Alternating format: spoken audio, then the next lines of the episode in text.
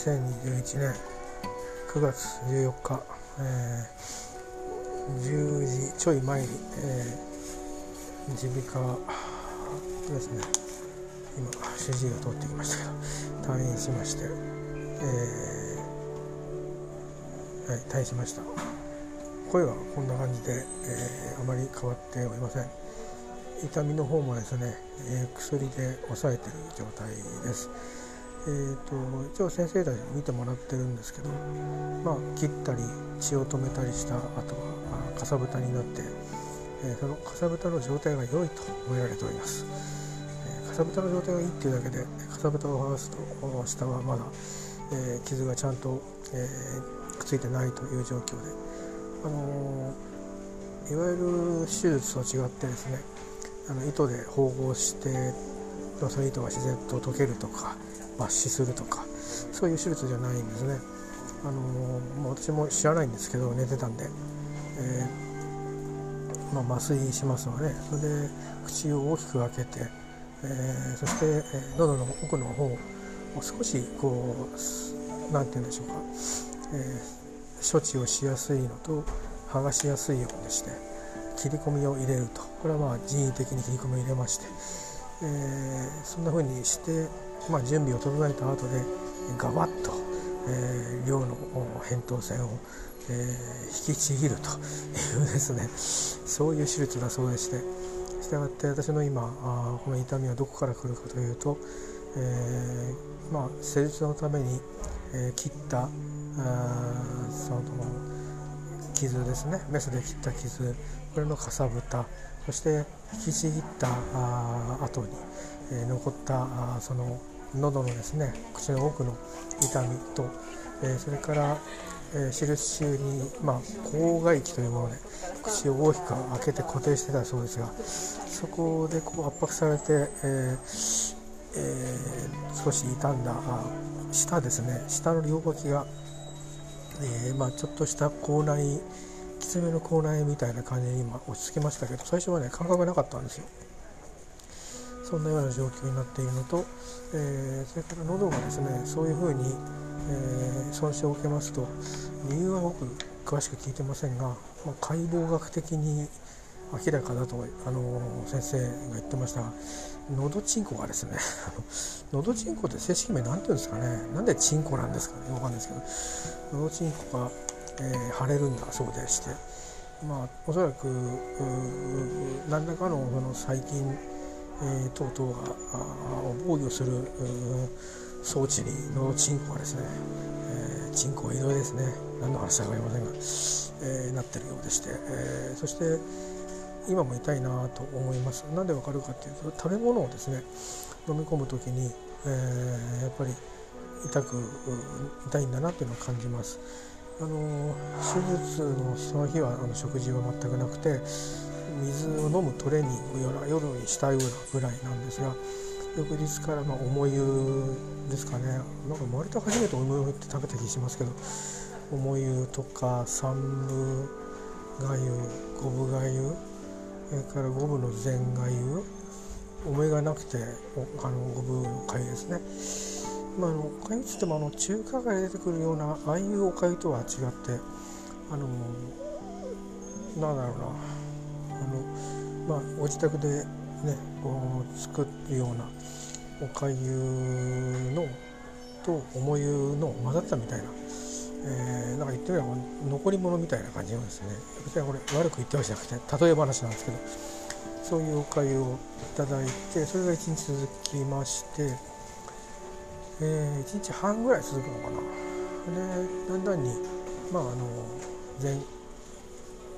全がゆの昆布がゆっていうですねなんかいろいろあるんですよ。でそれで退院が今日ですが、えー、昨日の昼から普通のご飯になりましてそうするとね今まで普通のご飯って別に普通に食べてたじゃないですか。そうするとだんだんに柔らかくは硬くはしてきてるんですけどまあその喉チンコを通過するですね食べ物類はやっぱりご飯がこのとろっとした感じで通過していくので、えー、まあ比較的こう飲み込みやすいわけなんですが、えー、これがだんだんですねありがたいことにあ普通のご飯で嬉しいななんて思って飲もうとするとあの多くは飲み込めないことを承知してますからね。あのまあ慎重に慎重に少ない量を、えー、よく噛んで飲み込もうとするんですがこれがですね痛いんですよ。えー、でちょっとこう今朝、まあ、朝まで3食普通のご飯の食事をしましてお金の方はあの量が少ないだけであの多分多くの人と同じおかずが出てると思うんですけどおかずの方はねもともと量も少ないですし小さく砕くとまあ、うん、そうだな。まあ割と柔らかいあの白身の魚だったり豆腐っぽいやつだったりとかするので、えー、そんなに触らないんですけどやっぱり意外とあの主食っていうのは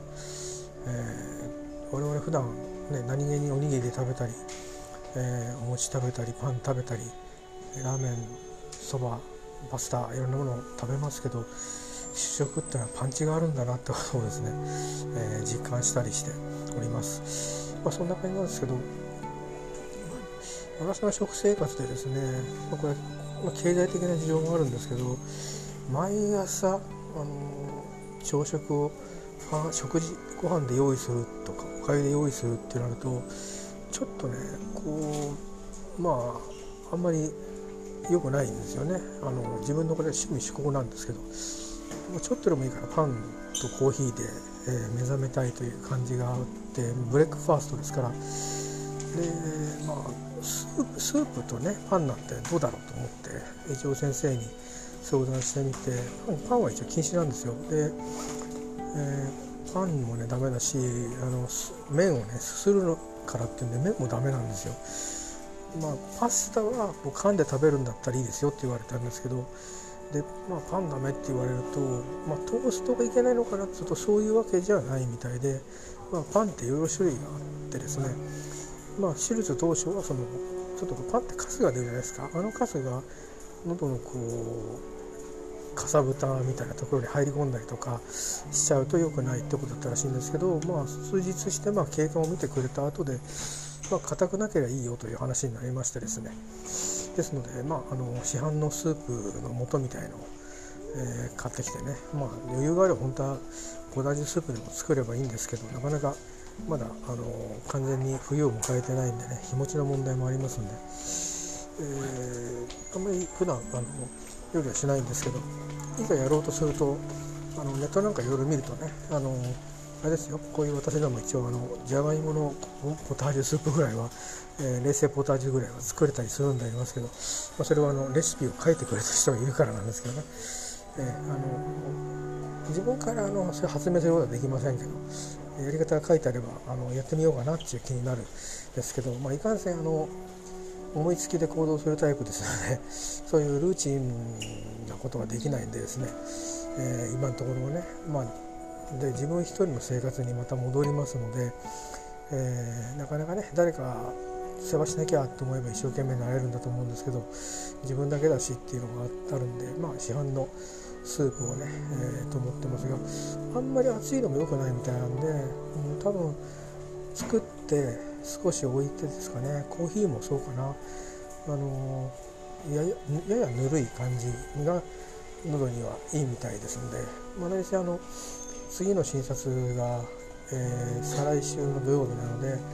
まあ、あの10日か1週間空けてから平日に来てくださいって言われたんですけど、まあ、私の都合で無理やり土曜日にしてもらったんですけど、えーまあ、つまりそれまでの間は今度は、えー、看護師さんとか先生の管理じゃなく自己管理でねあのこの状態を、えーまあ、よく知っていくというか、えーまあ、これからはあのかさぶたが剥がれたりとか自然とそういう生理現象が起きていく時期に一人であのその事態に向き合っていくってことなんで、まあ、言うこと聞いとかないと あの急に出血したりとか痛みが強烈に強くなったりとかってことになると、まあえー医者に通うか、まあ、出血しちゃったらかあの担ぎ込んでもらうしかないんですけど何せあの、ね、あのご案内のように、えーとまあ、重篤なその病の人たちが、まあね、救急搬送で、いろんなことで支障をきたしてるって中で、えー、あのやめろって言われたことをやって出血したんじゃちょっとあの皆さんに申し訳なさすぎなんでね、えー、まああのおとなしく生活しようと思いますが意外に思ったより制約事項多くて食事もそうですしあとこの間はね人生検した時は6月にあの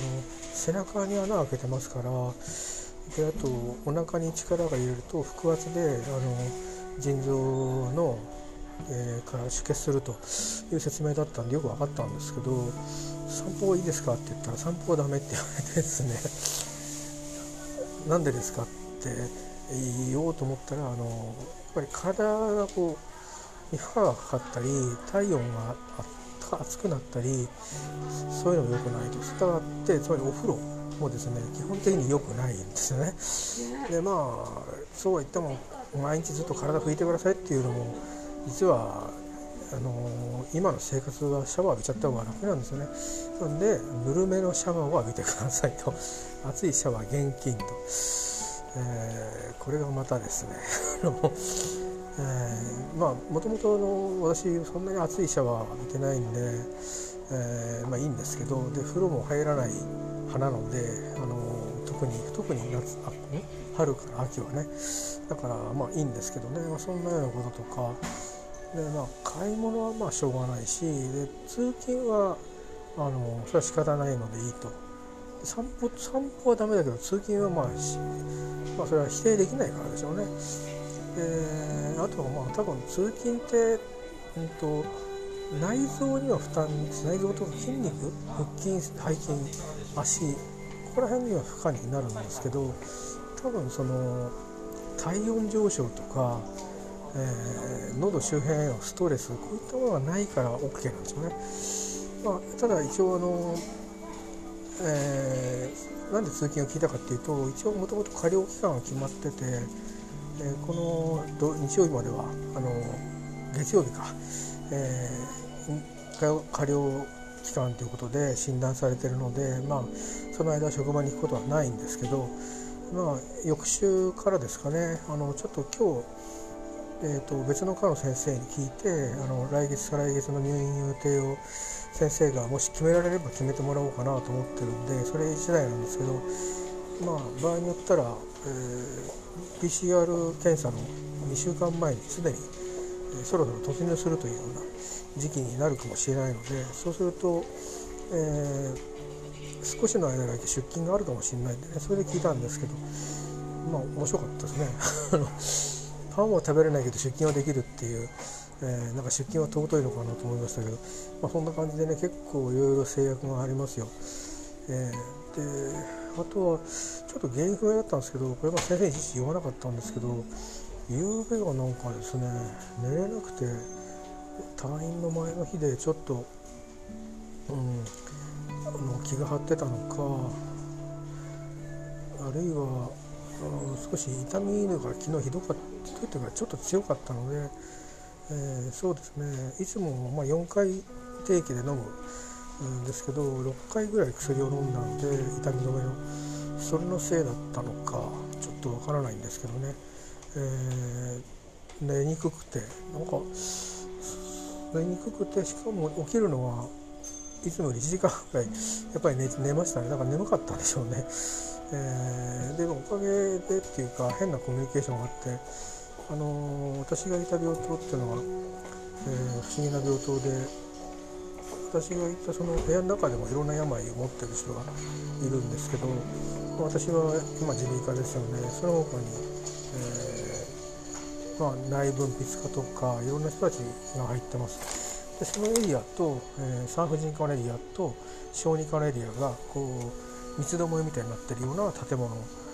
の構造のところ構造になってるんですね。で、まあ、夜寝られなくて起きてこうトイレに行ってですよ。で帰ってきてまあ寝れないからちょっとロビーでぼーっとして熱でも冷まそうかな熱はないんですけど冷まそうかなと思ってたらなんかこう、うん、最初はなんかまあ、産婦人科があるんでねあのどういうことか僕知らないんですけどこの産婦人科詳しくはないんですけどね前に、えーと、お知り合いの あのお産の時にずいぶん昔ですけど来たことがあってそれ以来だったんですけどなんかその時に、えー、まあ、昼間ですかね、うん、4時とか5時とかに来たんですけど、まあ、なんか時間はもうねもう夜中に近い時間なんですよ。地獄なんですよ、え、だから看護師さんなんかもなんか話をしたりしててで、まあ、あの今はねそれこそいろんなあの肌の色の方が元から日本人という方がいっぱいいらっしゃるんでよくわからないんですけど、まあ、パッと見あの僕らとは肌の色が違う人なのでどうしたのかなと思ってちょっと関心を持って眺めてたんです。そしたらあの勝手にまあ友達を心配に来た夫婦がいてで子供さんがですねちっちゃくて可愛い男の子だったんですけどうろちょろしててまあ僕もあの寝れないであの、ね、夜困ってあの起きてたんですけどまあ自分の子供がね小さかった頃あ男の子ってのは結構あのなんだろうなあのまた女の子とは違ってちょっとこうおどけて見せたりとかなんか可愛らしいもんなんですね。で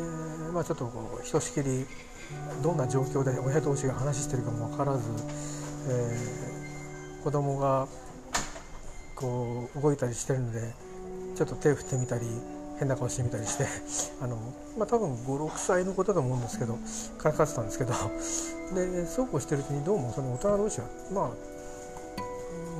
パートナー同士ではなかったみたいで、えー、なんかじゃあまあ帰るからみたいな話になってで看護師さんがやってきてでこの辺りに来る方はどれくらいどういう人ですかみたいな話になってでどうもなんかまた誰か1人来るみたいなんですよ。でその人を迎えに行くのかその人が帰るのか分かんないけど子供とその女の人はいなくなったんですね。でまあその彼が残っててで私また部屋に戻ったんですけど寝れなくて でちょっとうつらうつらっとしてまた起きたんですよ。でまたトイレ行ったんですね。たらまだいるんですよね。そので今度1人増えてるんですよ人が。でちょっと見てたらその増えた男の人がですねまあまあじゃあこれでも食ってみたいな感じでなんかこのコンビニで買ってきたみたいななんか食べ物ですかね。なんかお菓子に見えましたけどパンお菓子かパンかなんかそんなものを渡してじゃあって帰ってたんですよ。でもこの病棟ですね。あの知る人ぞ知る場所には自動販売機あるんですけど、えーと、夜は、うん、水さえ通える場所がないんですね。だからまあ看護師さんに頼んで水もらうとかそういう話なんですけどでまあ彼が日本人だったら、まあ、困んないとは思うんですけどもしそうじゃなかったらうんちょっとねお産もしくは何か切迫相談とかまあいろいろありますからね産婦人科って。でだしあるいはもしそれと婦人科の領域のちょっとねあの気になる心配な病かもしれないしその時に水をどうしようなんて考える余裕って多分ないと思ったのであのちょっと余計なお世話かなと思ったんですけどなんか飲むを持ってるって聞いたんですね。そしたら最初はちょっと僕の英語も 乱暴だったのかもしれないですけど「Have you got, have you got something to drink って聞いたら、うん？って言うから、あの do you have, do you have some, some drink って聞いたら、no っていう話だったんで、あああの can you drink water って聞いたら OK って言うから、ちょっと待ってって言って、で自分があの冷蔵庫に麦茶と,、えーと、水取ってあったんですね。まあ自分飲みきなんだろうなと思ってたんですけどで2つ持ってきてあのどっちが、えー、いいかなってこれがこのお水でっつってこの麦茶だったんですね麦茶だってから、まあ、ジャパニーズトラディショナルティーだって言ったらいやこの水でいいってなってで日本語ちょっと喋れたんで、まあ、僕も別に無理して英語を喋りたかったわけじゃないのであの日本語できるんですかって言ったら「はい」って言うからあじゃあ英語やめようって思ってで日本語で喋っててあのどうしたんですかっていうか奥さんはあれですかあの、えっと、どんな感じですかって言ったらあのまあうんって言ってるからあのあのあれなの？ってあのバースなの？って言ったらあのそうですと。だけどうんとワンマンスオーリアって言ったかな。早産で今ちょっと心配なんだって話であそうなんですねって言ってまあまあ水もらってないであのお菓子もらお菓子かなんか食べ物もらってたから食べれないもんねなんつったら「いやいや」なんて言いながら。で水差し上げてでほんの少しだけ喋ってで、も僕もあの子供がねあの2人ばっかりいてもうだいぶ大きいんだけどあの小さい頃やっぱりいろいろありましたよっていう話とか、まあ、自分のそのお知り合いだったりそのいわゆる家族のね知り合いのまあいろんなあれでこんなことをあんなことって結構その人の生まれる時っていろんなことがあるんですね。それからまああの思ったより早く生まれて本当に本当に早く生まれてまあ昔の言葉で言うところのまあ未熟児っていうんですか。今はその言葉使っちゃいけないのかもしれないですけど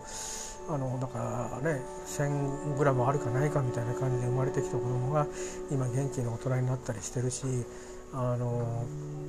きっと大丈夫だよなんて話をね無責任に、えー、したりして。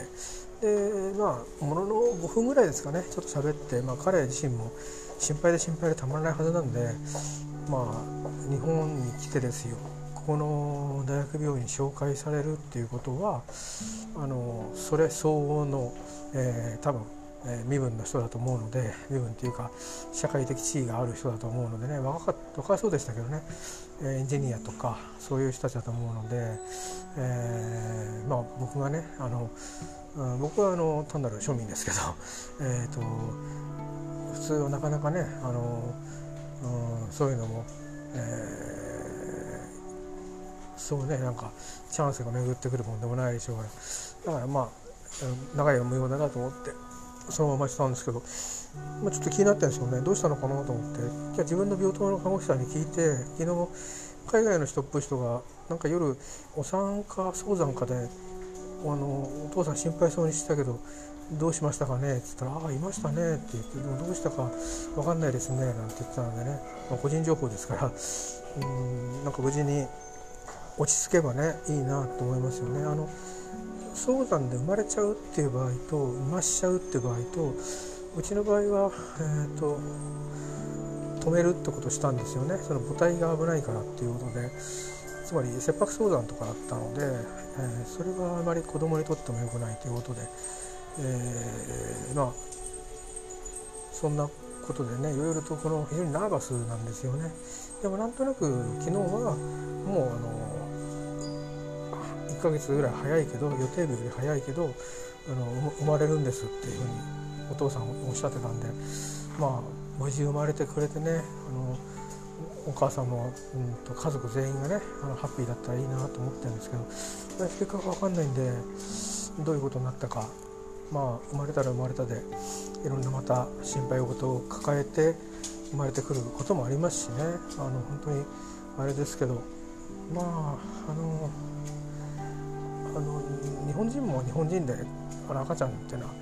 人によりますけどあの可愛いもんではありますけどね。あのね海外の、ね、赤ちゃんって可愛いんですよ。あのえっともうこれはね肌の色関係なくてアジア人の赤ちゃんよりかはねちょっと僕偏見ですけどもうインドアーリア部族の、ね、人たちの赤ちゃんは可愛いんですよね。えー、どういうわけか。大人になるとみんな変わりませんけど。えー、だから、ね、日本の人たちってなんか本当赤ちゃんって言いながらねちょっとお猿さんみたいな感じじゃないですか。僕もそうでしたし自分の娘息子もそうでしたけど。うんね感じなんですけど、ね、僕たちは本当なんか天使みたいな感じで生まれてくるんで、ねあのー、そういう、うん、本当にハッピーな、ね、日になってればいいなちょっと思ったりしています。まあそれもこれもねあのこう入院をしてると家で1人でいるのと違って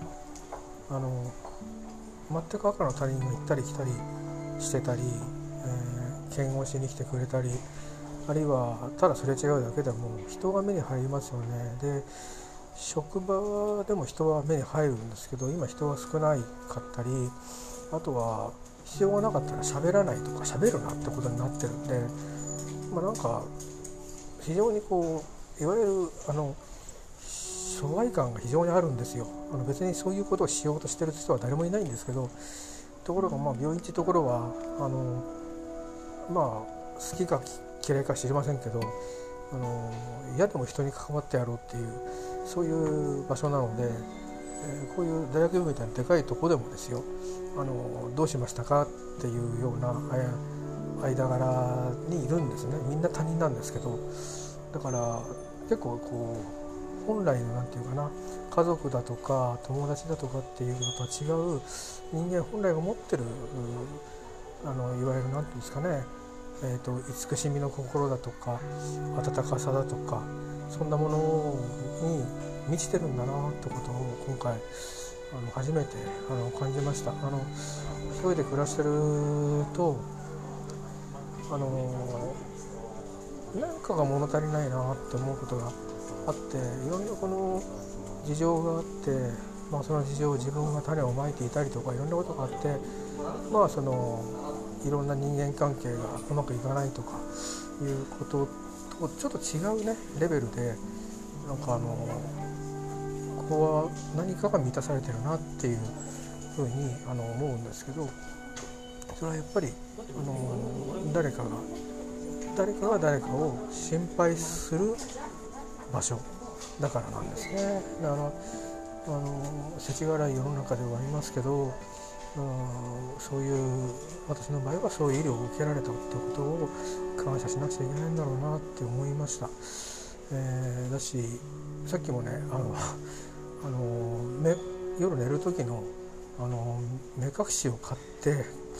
えー、来て前回同様それがなんか、ね、初日でなくなっちゃったんですよねでそんなことをプラッとなくなっちゃってねなんて言ってたらわざわざ電話くれたりした看護師さんがいてえー、なんかサバサバっとした看護師さんでしたけどなんかそういうことをあんまりしなさそうな、えー、感じだったんですけど2回も電話くれてなんかそういうのがとっても嬉しいですね。えー、なんかもう会わないと思うんですよおそらく かも違うしで街中だったってお互いにこっちはパジャマ着てる、ね、病人の格好してるしあちらは髪の毛まとめてもうなんか眼鏡のでっかいごっついのしてマスクもしてねあのもう看護師さんの格好になってるわけで絶対に分かんないと思うんですね。もうこれっきりだと思うんですけどまさに一期一会なんですけど、まあ、そんな中でもそういうことをしてくださるっていうのがすごくあのこれがだからあれば人って生きていけるんじゃないかなって思いましたね。だからまあ私の母も介護施設に入ってますけどもしかすると言葉も最近よく聞きませんけどこういう感覚をあのどっかで感じ取ってくれてたらまあ家族としてはありがたいんだけどなって最初の頃は随分とあのそういうところに預けたことに本人も怒ってたんですけどそういうこともなくなっておとなしくなってるんですけど食事が出てお風呂を入れてくれて、えー、体拭いてくれたり、えー、下の世話してくれたりっていうことに、えー、なんか誰か関わってる人がっていう一りぼっちじゃないっていうことをどっかね、あのありがたく思ったりありがたく思わなくてもまあああの人いるんだよなって思えて暮らしてたらいいななんて思いましたしまあ、僕自身もねあの、まあ、ここは看護の場でしたけどまあどうだろうな。もう人から人が立ち入った時に日もさっちも行かなくなっちゃっていう状況の前に、まあ、あんまり経済的余裕もできそうにないんですけど諸般の事情から。でも早めにねなんかちゃんと自分でそういう介護の、えー、ところに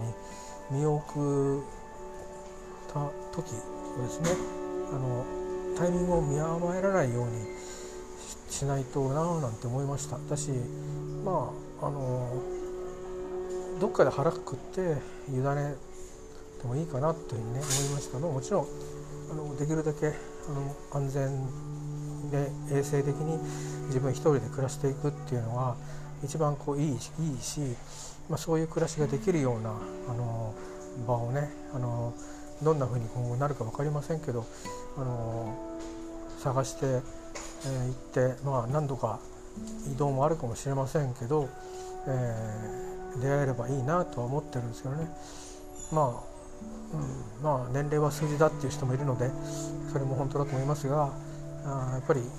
これだけいろいろ病気してるとねやっぱりあのどっかしらやっぱりあの連動して悪くなってるんだなっていうのを本当に今回はつくづく想定外の病気になって、えー、感じたりしてでもその中でやっぱり最後は人が助けてくれるんだなっていうことを今回、えー、感じました。さてではそろそろあの次の科の先生と会いに行くので、えー、これにて。では皆さんもどうかご息災でいてください。以上退院の報告でした。